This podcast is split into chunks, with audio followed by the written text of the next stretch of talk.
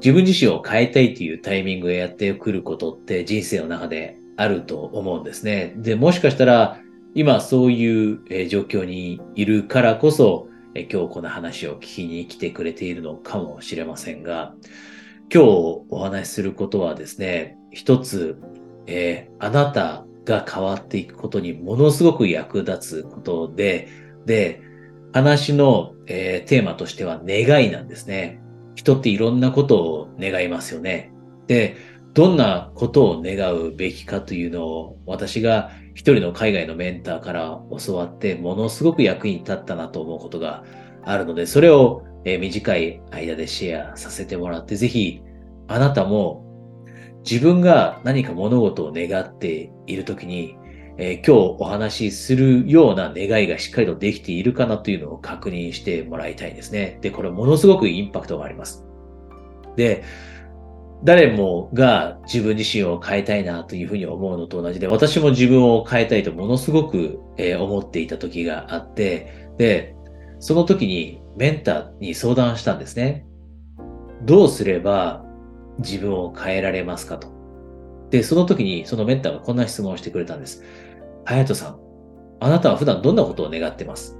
正直になって答えてもらえますかと。で、その時に願いっていう言葉あまりピンとこなかったのですぐ答え出せなかったんですが少しえ考えていたらですね、なんとなく自分の中で普段こんな願いを持っているなということに気づいたんですね。例えば、人生がもう少し楽なら、えー、いいのになっていう願いを持っていたのが正直なところで。で、それ以外にも、仕事がもっと楽で、で、別にそんなに努力しなくても、えー、収入が得られればいいな、みたいな願いも心のそこで持っていたことに気づいたんですね。なので、それに気づいたので、時間を少しもらった後にメンターのところに戻っていくと、えー、私、自分のこの見つけ出した自分が普段から持っていた願いですね、を実際に正直に伝えたんですね。こんなことを願ってましたと。人生楽であればいいなと思ってたし、もっと簡単にお金とかが稼げればいいなっていうふうに願っていました。で、そのメンターがこう答えてくれたんです。隼人さん。多くの人が特に大変な状況だったり、えー、停滞している状況にいるとき、隼人さんと同じような願いを持つんですよと。なので、別に自分を責める必要はないし、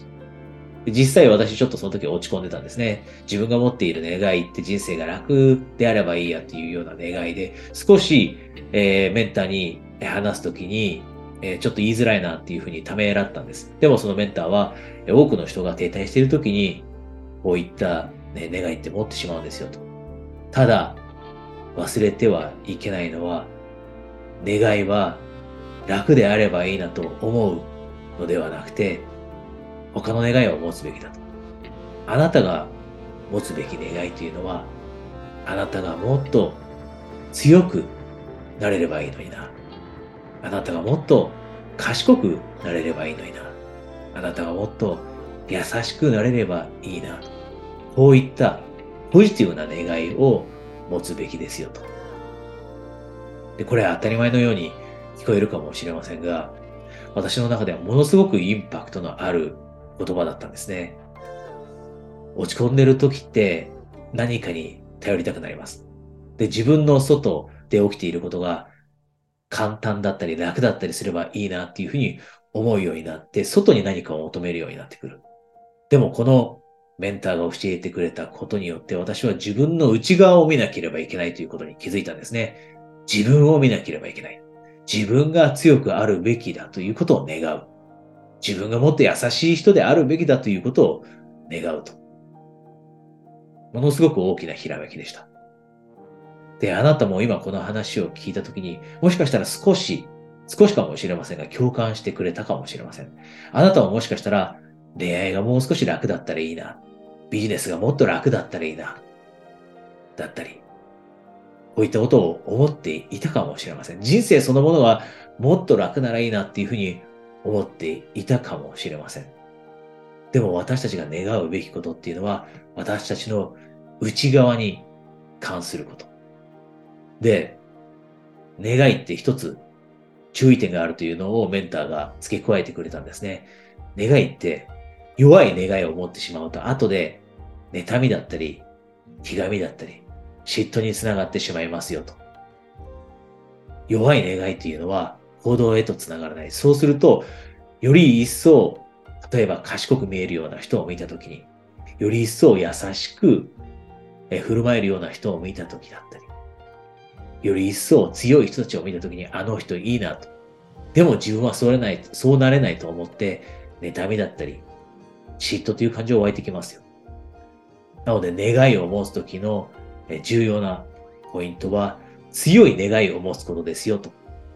で強い願いになったとき、行動へとつながるようになる。恋愛が難しいなと思っていて、恋愛でいつも嫉妬してしまう。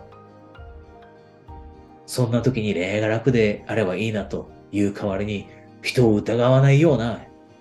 人になろうと、相手を疑わないような人になりたいというふうに願うこと。で、そうすると行動が変わってくる。今までは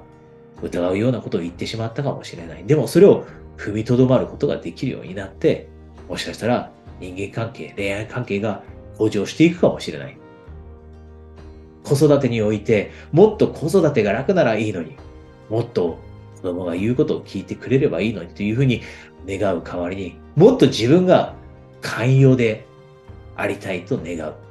でそうすると次に子供が感触を起こした時にも、今まではなんで言うこと聞いてくれないの？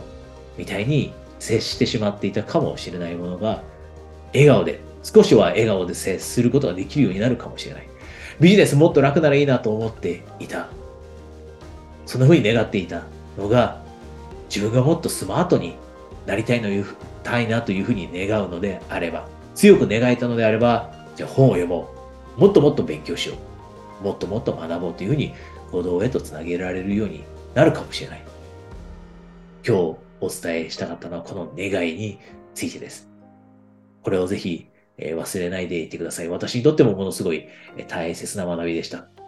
で、もしあなたが今、例えば人生がものすごく停滞しているだったり、ビジネスが停滞していて、一人でこれから進んでいくよりも、今は二人三脚でサポートを得ながら、